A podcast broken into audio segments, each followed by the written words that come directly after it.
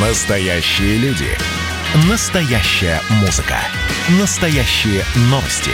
Радио «Комсомольская правда». Радио про настоящее. 97,2 FM. эм. Взрослые люди. Обсуждаем, советуем и хулиганим в прямом эфире. Все так и есть. Валентин Алфимов и Мария Баченина здесь. Давайте вернемся в Карабах, вернемся в Армению. Что там происходит? И э, что будет дальше происходить? Это самое главное, да? Я напомню. Да, напомню, о чем договорились Путин, Алиев и Пашинян. Стороны прекращают огонь с полуночи 10 ноября, то есть вот она уже наступила как 9 часов и а, 3 минуты. В Карабах вводятся российские миротворцы, и уже опубликован полный текст заявления о прекращении войны в Нагорном Карабахе.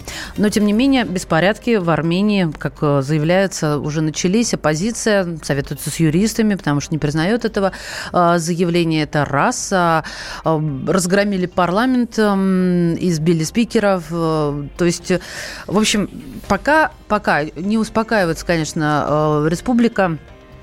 Да, по сообщениям местных средств массовой информации, эм, э, на площадь республики, это перед парламентом, пришли несколько тысяч человек. Часть протестующих выломали двери здания, э, со- собственно, здание правительства, ворвались внутрь, разбили несколько стекол, сломали стулья, технику в зале заседаний. М, другая часть недовольных дошла до резиденции Пашиняна, затем ми- митингующие двинулись к зданию, собственно, парламента обратно. А, люди с криками э, вот этот зал заседания заполнили. Там хаос, там ну, фотографии совершенно жуткие. У нас на связи политолог, эксперт по постсоветскому пространству Андрей Суздальцев. Андрей Иванович, приветствуем вас. Здравствуйте. Добрый день, доброе утро. Андрей Иванович, а, ну вот логичный вопрос. а, а, Кто победил в этой войне? Азербайджан, Азербайджан. И конечно, как- однозначно. да, и какой расклад теперь сил э, будет э, в регионе, учитывая, что пять лет это минимум, да, на который вот э, подписано это соглашение, будут э, находиться там миротворцы. База, штаб размещается в Степанакерте. Не то уж информируют его там очень быстро. Э, главные силы, конечно, на обеспечение коридора. Э, он не, со- не совсем совпадает с Услачинским коридором. Там такой серпантин в горах, кстати, там такая, такая вот э, извилистая дорога. Очень, очень, ну, видите, стоит вопрос о строительстве новой коммуникации, потому что азербайджанская сторона кое-где успела эту дорогу перерезать. Не идет разговора о возвращении э, города Шуши. Это, в принципе, это фактически, ну как вам объяснить, с чем сравнить. Но это все равно, что если вот... э, ну, это как вот э, э, начало декабря 41 года под Москвой, когда фашисты подошли, понимаете? То есть, в принципе, вот там как на ладони находится вся вот весь Степанакерт. И э, в 90-х годах, когда была первая война, так просто туда обстреливали весь центр Степанакерта э, орудиями и вот э, реактивной системой западного огня. То есть, в принципе, такое же ожидается. Но, э, в общем-то, по поводу Шуши очень странно, не очень понятно, кто там будет. Останется армянская сторона, то есть э, Степанакерт, или там останется азербайджанцы. Но, в общем-то, мы получаем базу, фактически это база. Она, конечно, скорее всего, будет оперативно подчиняться базе нашего Армении. То есть здесь наш контроль усиливается, но мы не рады этому, конечно, потому что это разъединение двух э, враждующих не только этих армий, но и народов. Я думаю, что Степанакерт и Нагорный Карабах обречены На что? на исчезновение. Потому что понятно, что в этой вот укороченной ситуации э, такой, знаете, такой вот головастик получается. Сверху карту посмотреть, знаете, узенький хвостик такой, который идет э, к и там вот что-то осталось, кусочек остался на Горный Карабах. Они не жизнеспособны. Они, скорее всего, конечно, будут потихонечку население туда уходить, инвестиций туда не будет, денег там нету, и, в общем-то, жить там будет очень тяжело. Ну, вот я про этот коридор хотела уточнить. А, То есть а, армянское население по этому коридору будет покидать эти территории? Ну, э, по соглашению как раз должны вернуть, должны вернуться беженцы. Потому что люди покинули свои дома, свои там, А, ну виноградники и так далее, да. Ну, понимаете, жить-то как там жить? Ну, это практически вот э, ну, невозможно получается в этой ситуации. То есть в данном случае Азербайджан победил. Еще есть очень странные вещи. Вот э, Азербайджан настаивает, говорит о том, что в лице президента то, что будет среди миротворцев турецкие войска турецкие миротворцы. Но в нашем соглашении, которое подписано вот такого ничего нет, конечно. И странно бы, если Россия согласилась на постсоветском пространстве появились бы миротворцы, конечно, из вне нашего э, СНГ, скажем так. Ну вот азербайджанцы такие вещи распространяют.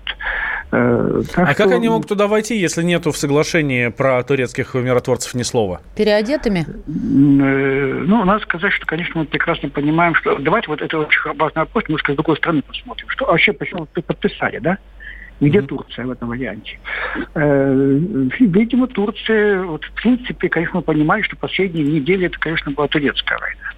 И поддерживали, подталкивали Азербайджан, конечно, Турки. И вот турки немножко тут вот, э, видно, поняли, что дошли до предела и остановились. Это, конечно, разговор Москвы и Анкары в общем-то, в немалой степени. Это раз. А во-вторых, прекрасно было видно, что стороны находятся на истощении. Истощении техническом, морально-нравственном, что называется, психологическом. То есть, ну, война зашла в тупик, и ведь э, Шуша, да, э, тут зашли это, такие группы диверсантов азербайджанских, но они же нельзя под контроль весь город, у них не было сил уже на это. То есть это, знаете, это еще до точки э, до точки и та, и другая страна не могли уже держаться. Поэтому Турция, ну, Турция здесь, тут, тут тоже, понимаете, если мы вступать в боевые действия, ну, это, Э, тут э, это целая войсковая операция, это не, не бегать, не подзуживать, там, не посылать офицеров, не перебрасывать туда боевиков. Общем-то, э, кто, кстати, судьба тоже не очень понятна. В соглашении об этом ничего не сказано. Вот. Ну, конечно, скорее всего, будет обратно Турцию их вывозить. Вот. Так что здесь момент очень такой занятный, я бы сказал.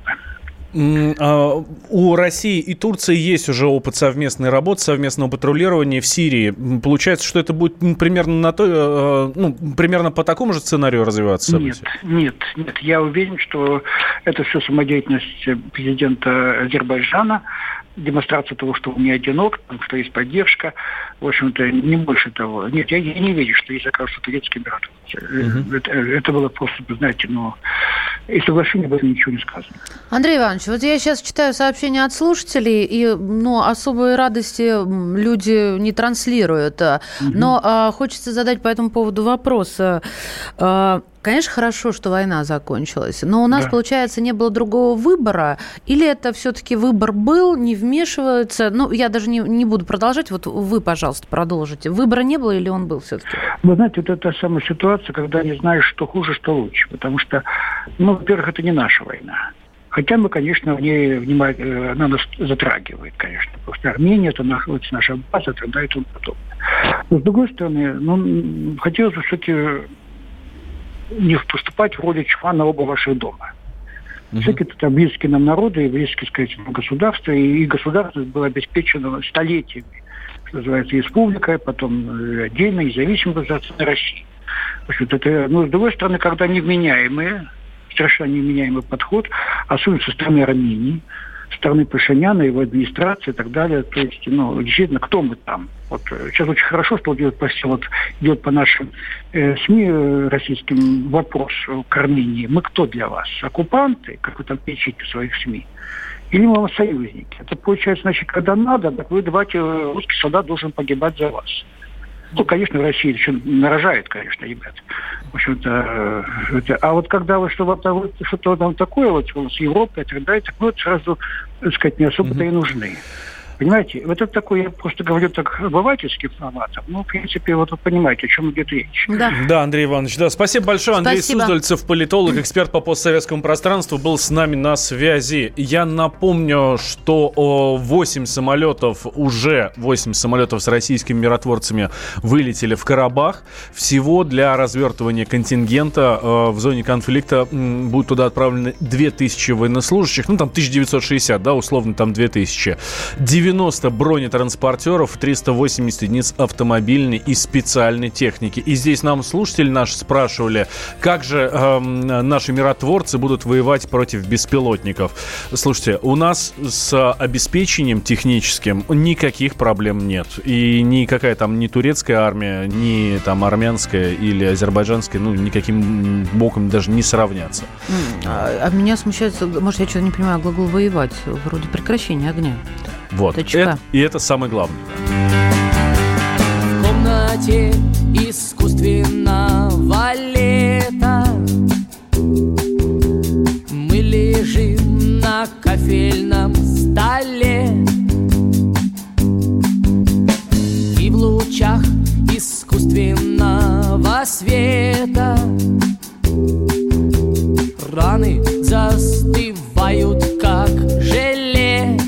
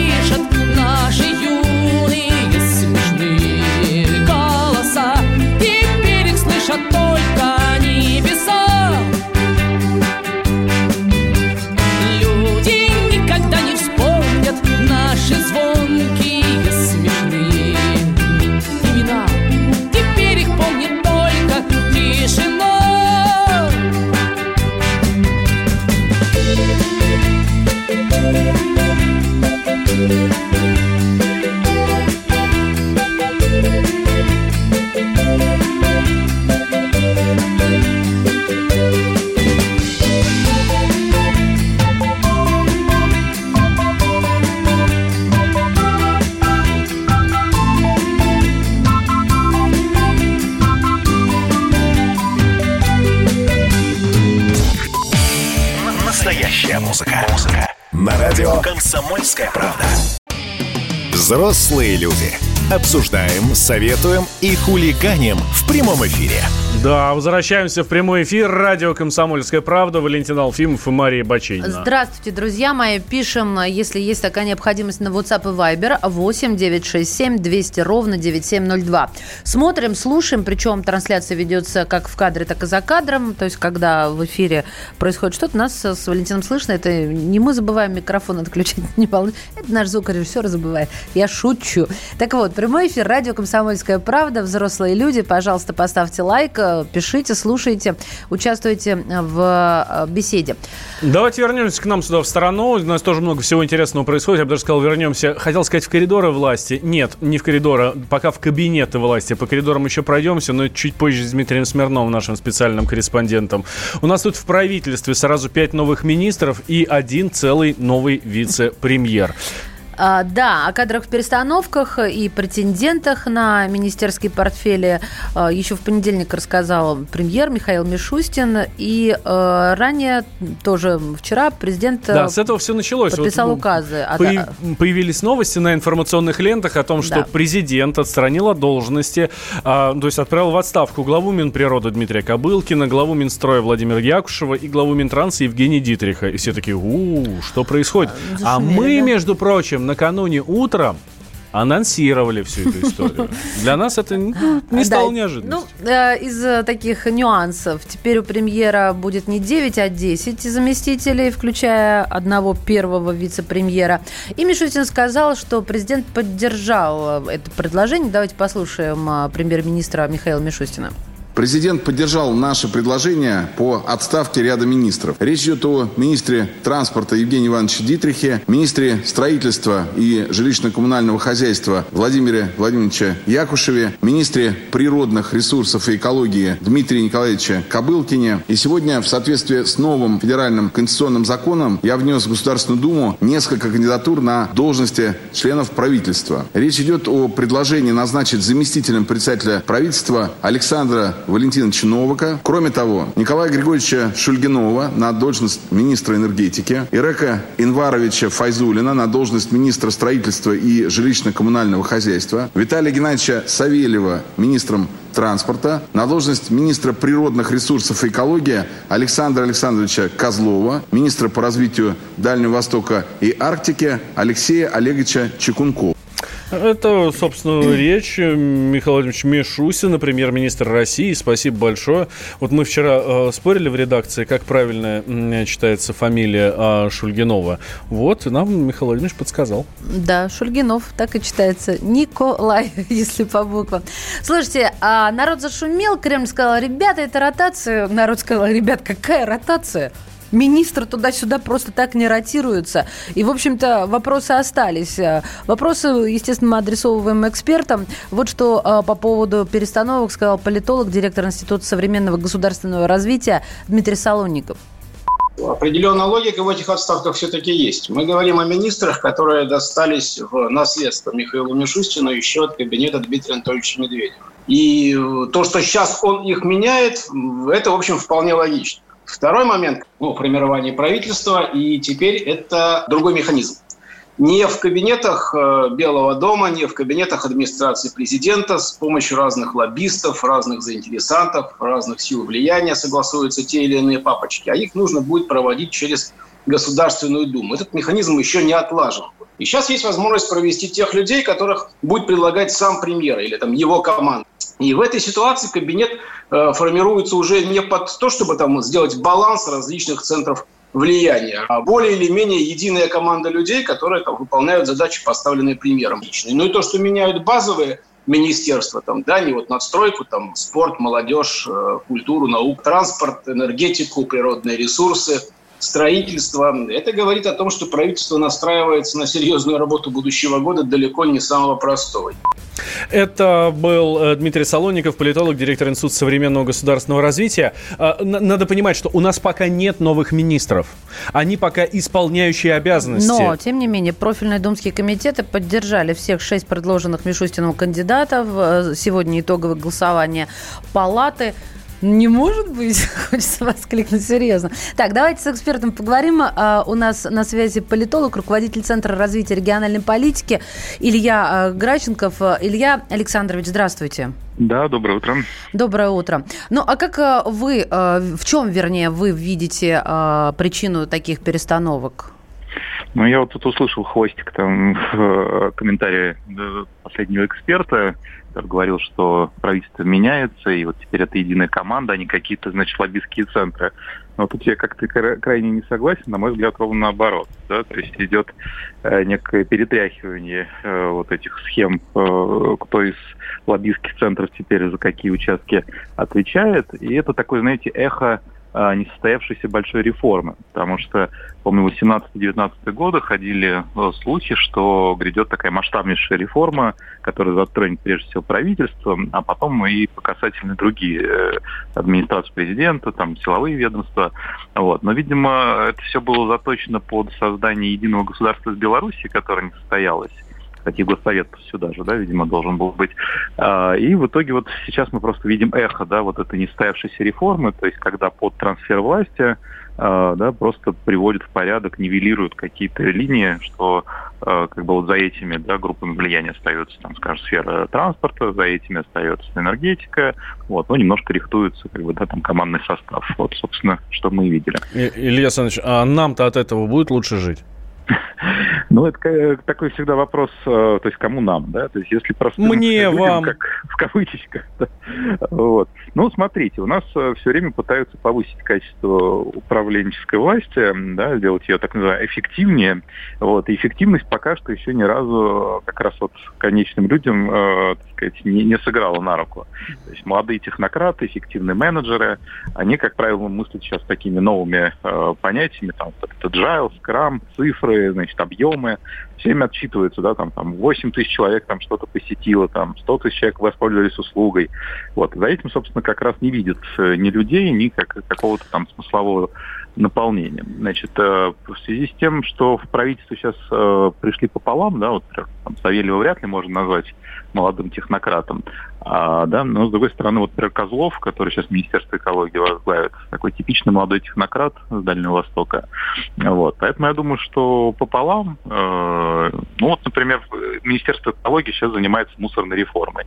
Но вот мы как потребители сможем с вами ощутить, например, что нам... Мы ее уже ощутили, она провалилась. Лучше. Она провалилась. Я понимаю, что вот а, форсирование нацпроектов мне здесь какое-то видится, но об этом пока рано говорить.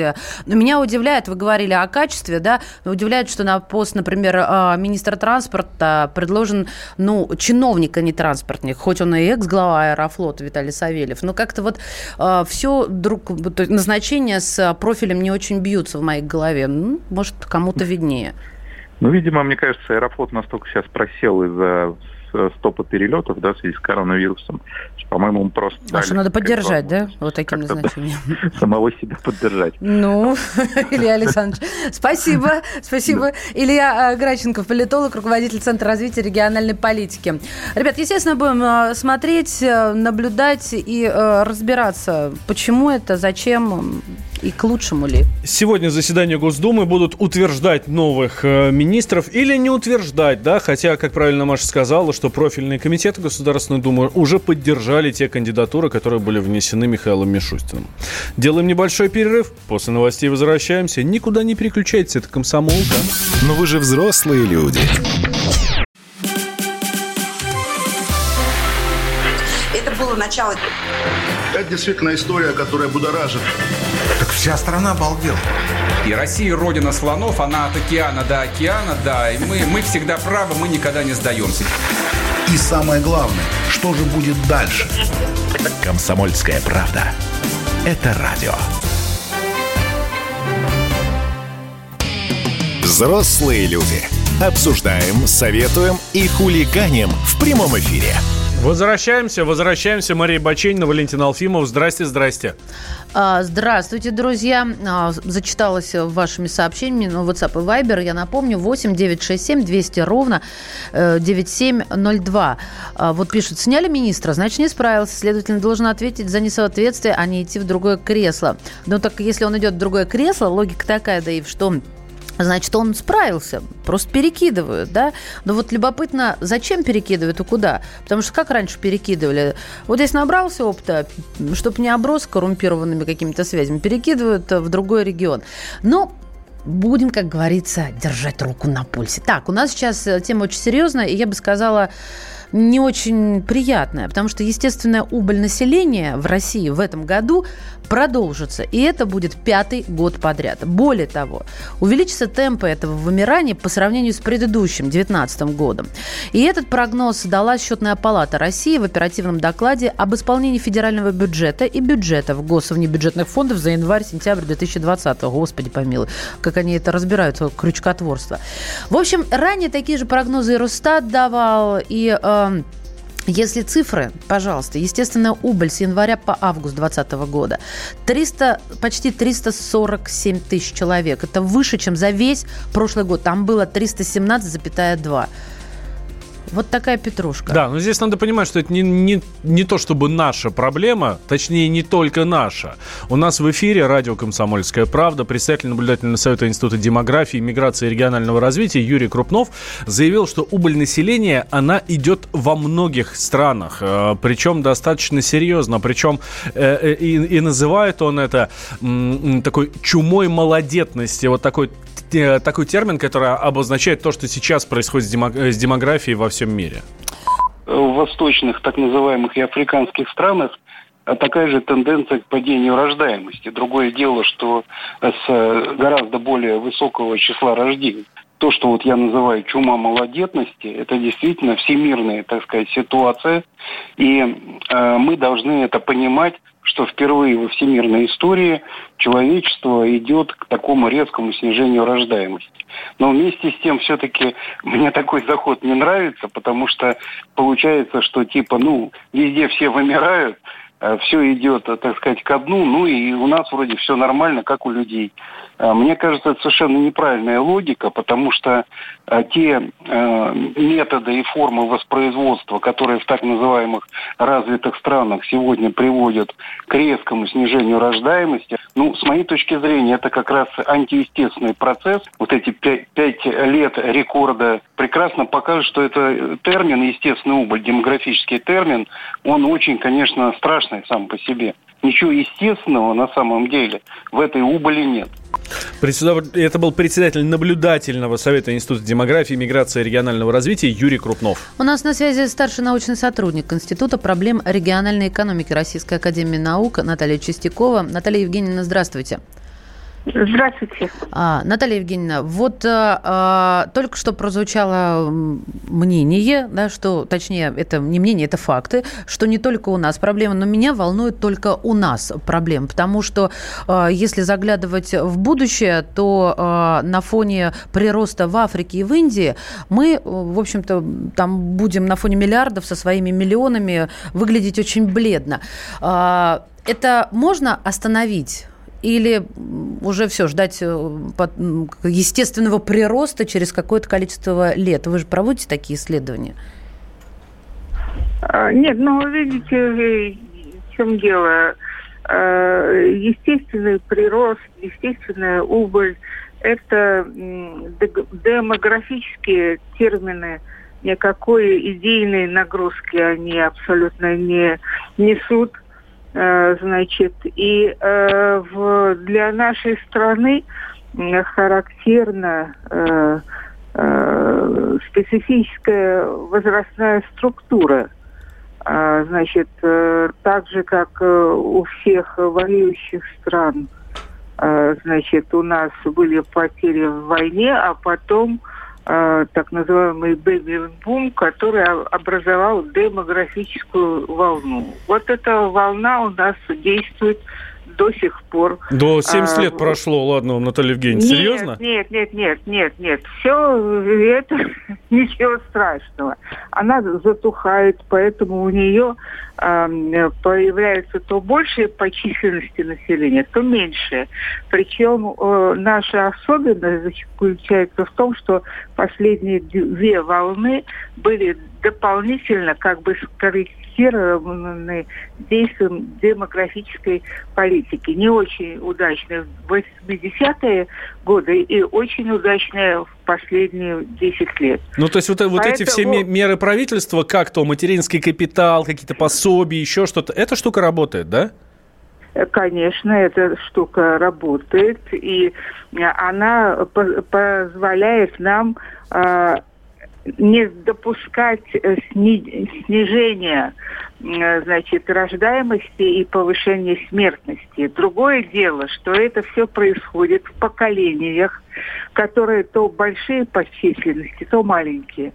И поэтому последние 10 лет мы жили в комфортных условиях, когда у нас э, детей рожало по большой по численности женское поколение – а сейчас э, на смену им пришло меньшее по численности поколение, и у малого количества матерей рождается э, малое количество детей. Сама по себе рождаемость она не снизилась, а снижается количество рожденных детей. И в этой ситуации мы будем э, жить где-то до 35 года. Слушайте, а коронавирус вносит свои э, коррективы, так скажем? Давайте, сейчас у нас 11 месяц, правильно, да? да? Отнимем от него 9 Значит, сейчас у нас Февраль. рождаются дети, которые э, э, э, были зачаты тогда, когда мы о коронавирусе как имели довольно смутное представление, понимаете? Поэтому, возможно, какие-то то, что мы называем откладывание э, рождений. Но сейчас э, вот э, демографическая политика такова, что вот эти отложенные рождения, они все равно реализуют. Наталья Евгеньевна, а в 35-м что, пойдет рост? а в 35-м, после, не в самом 30, а после 35-го э, будут э, вступать в репродуктивный возраст, то замечательное поколение, которое у нас вот родилось э, с начала двухтысячных, да, в том числе под действием демографической политики, там будет много э, матерей, и они да, дадут нам очередное, э, значит, мощное поколение. Давайте доживем до 30 25 года. С удовольствием. Наталья Чистякова была с нами на связи, старший научный сотрудник Института проблем региональной экономики РАН. Да, политической подоплеки нет, а то, с чего начала Наталья свое выступление, но социальная, она, конечно, мощнейшая, и вот подтверждает это наш слушатель. Зачем нужно увеличить рождаемость, рабочих мест все меньше, замещение рабо- роботами, природный запас уменьшается и тому подобное. И это в глобальном а, еще смысле. А если в частном, то с чертой бедности какое количество людей находится Давайте у нас. вообще перестанем рожать. Вообще. Не, ну, Валентин, ты всегда меня обвиняешь в том, что я крашу черным, а я считаю, что я просто реально смотрю на вещи. Все, Я вообще считаю, что- нельзя рожать. Нет, я Нельзя. считаю, что надо социально поддерживать. Но вы же взрослые люди.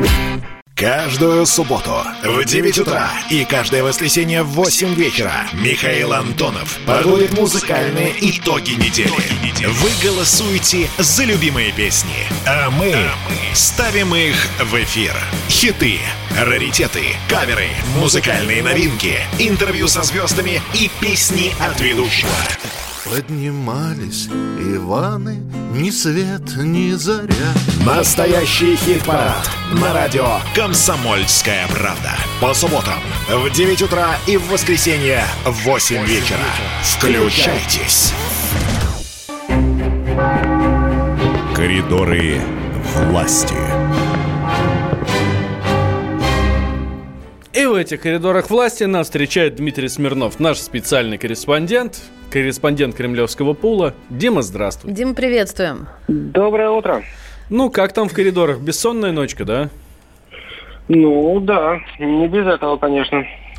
Так, а, как говорится, ничто не предвещало, или все-таки, э, давайте я напомню, а то между собойчик получается, что поздно э, вечером Владимир Путин сделал заявление о договоренности о прекращении огня, и в полночь, соответственно, она наступила э, по Москве. Э, Дим, ничто не предвещало? Это была неожиданность или все-таки... Ну, там как бы нюанс в том, что ну, наступило-то оно, видимо, все-таки в полночь, может быть и нет. А заявление, по крайней мере, вот в России мы увидели, да, наверное, во всем мире Владимира Путина где-то ближе к двум часам ночи. Вот. Ну, насчет того, что ничто не предвещало, действительно, никаких сигналов не было о том, что вот сегодня пройдут переговоры, Владимир Путин по видеоконференц-связи пообщается с Алиевым и Пашиняном. Такого никаких вот не поступало никаких вот сообщений. В общем, предполагалось, что такая фигура умолчания, которая повисла в воздухе в понедельник вечером, она что-то предполагает, да? Никакой официальной реакции на ЧП с вертолетом, да. на трагедию, ничего. Вот. И то, что это разрешилось уже ночью, оно как бы подтверждает только догадки, которые можно было делать. А, то есть, э, верно ли сделать вывод, что кулуарно, то есть тайно, шли, э, шла подготовка вот э, к этой э, встрече онлайн а, и подготовка документов. Это же не делается э, за раз с кондачка, извините за выражение.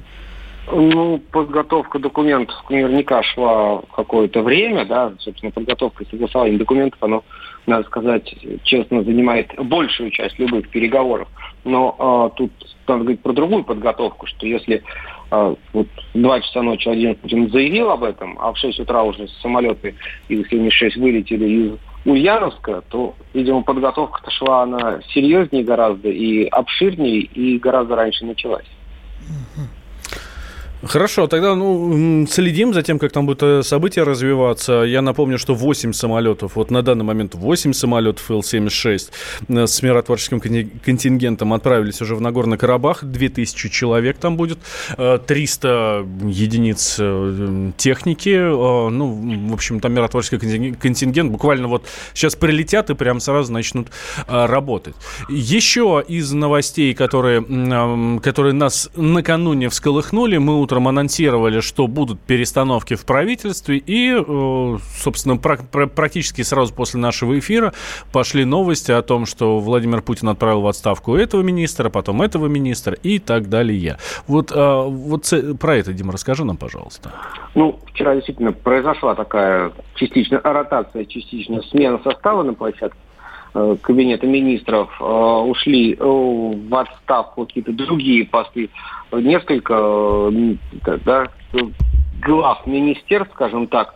Но на самом деле те, кто должны были остаться, они, в общем-то, остались. Тут самая большая новость, наверное, то, что министр энергетики Александр Новак теперь гораздо больше, чем министр энергетики, то есть человек, который сделал вот эту сделку ОПЕК+, плюс, э, продавил ее, несмотря ни на какие сопротивления, всякие пандемии, он теперь вот повышен до вице-премьера. Это серьезное аппаратное повышение, такой масштабный вес набирает Александр Новак. Ну и, собственно говоря, другие министерства, они тоже э, ротировались, можно сказать, mm-hmm. потому что там где-то пришли замы, где-то пришли люди, которые близки были э, к руководству вот, или находились в каких-то других близких ведомствах. Ну, вот назвать это революцией, наверное, нельзя. Назвать вот именно сменой состава, наверное, можно. Собственно, об этом и Песков вчера говорил. А, Дим, я, извини, верну тебя в, к теме Карабаха буквально на секунду. А вам, журналистам Кремлевского пула, э, была предоставлена возможность задать какие-то вопросы или пока еще нет? Ты кого имеешь в виду? Кому задать вопросы? Ну, меня ну, интересует... Ну, Пескову, э, да, Пескову. Да, какая разница? Путину. Через кого? Это второй вопрос. А, просто мы с Валентином задавались этим вопросом с утра, и сейчас хочу тебе его переадресовать. А, из, кто эти миротворцы? Нам важно понимать, это с, с, э, контрактники или там будет смешано контрактники? Ответ на твой вопрос, он довольно простой, потому что Министерство обороны уже заявило, что это контрактники профессиональные военные, там нет никаких срочников. А о, задать вопросы. Но, в общем-то, пока некому было это сделать. Mm-hmm. Но вот Дмитрий Песков выйдет на связь, я, мы все надеемся. А он во сколько выходит время. обычно ну, гулять? Обычно, там, в районе полдня, ну, когда как бывает. Ага. Так, еще у меня... Э, я бы сказала, взволновал заголовок. Путин напомнил сотрудникам МВД о честности и порядочности. Да, мы, кстати, поздравляем, Реально... поздравляем их с профессиональным праздником, который сегодня. Поздравляем, конечно, с Днем милиции, как а, говорили. Вот эта да. связка, да? Обычно говорят с Днем милиции, а не помните, будьте честными и порядочными. В чем проблема-то? У нас меньше минуты. Вот, ну, Путин поздравил в формате тоже видеообращения сотрудников внутренних органов, да, и вот это все, что ты сказал, он собственно говоря, напомнил, но он напомнил, что у них масса заслуг. Ну, угу. остается только присоединиться, скажет, с Днем милиции здесь. Да, Дима, а почему Путин Байд, Байдена не поздравил еще? Все поздравили, потому а Путин нет? Ну, не все, конечно. Потому что рано еще, сказал Дмитрий Песков, мы дождемся официальных подведений итогов. Мы нормальные люди. Аминь. А, спасибо тебе большое. Дмитрий Смирнов, спецкор комсомолки в Кремле. Это были коридоры власти. Завтра они откроются для нас вновь. Да, и мы с Машей Бачейной тоже завтра обязательно к вам вернемся. С огромным удовольствием будем заряжать вас энергией и информацией на весь день. Хорошего дня. Не да. прощаюсь. Пока-пока. Но вы же взрослые люди. Пора уже серьезными делами заняться.